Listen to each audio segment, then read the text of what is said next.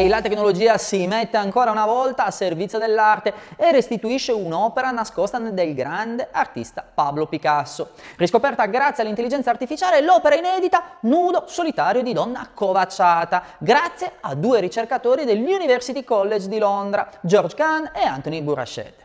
L'opera era rimasta nascosta per più di un secolo, ricoperta da un'opera successiva del 1903 di proprietà del Metropolitan Museum di New York.